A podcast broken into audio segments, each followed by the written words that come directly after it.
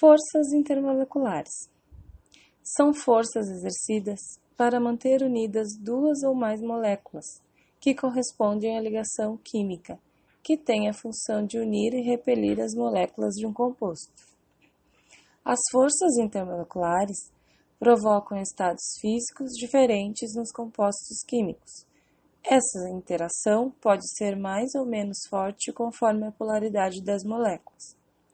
As forças são classificadas em três tipos, que variam conforme a intensidade: ligação de hidrogênio, ligação de forte intensidade, dipolo permanente ou dipolo-dipolo, ligação média intensidade, dipolo induzido ou forças de London, ligação de fraca intensidade.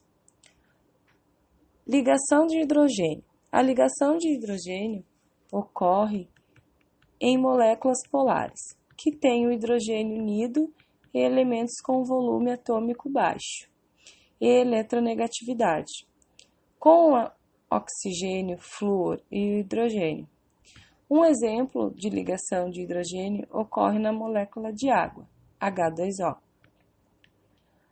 Dipolo-dipolo ocorre entre as moléculas dos compostos polares. É considerada uma interação de força intermediária. Neste caso, o hidrogênio não interage diretamente com o flúor, nitrogênio e oxigênio. Os elementos estão distribuídos de forma assimétrica e, assim, o elemento mais eletronegativo atrai os elétrons para si. Nessas ligações, as moléculas polares interagem de maneira que os polos opostos sejam preservados. Dipolo induzido é constituído pela atração não gravitacional, que ocorre entre todas as moléculas polares e apolares. Os elétrons estão distribuídos de forma uniforme e não há formação de dipolo elétrico.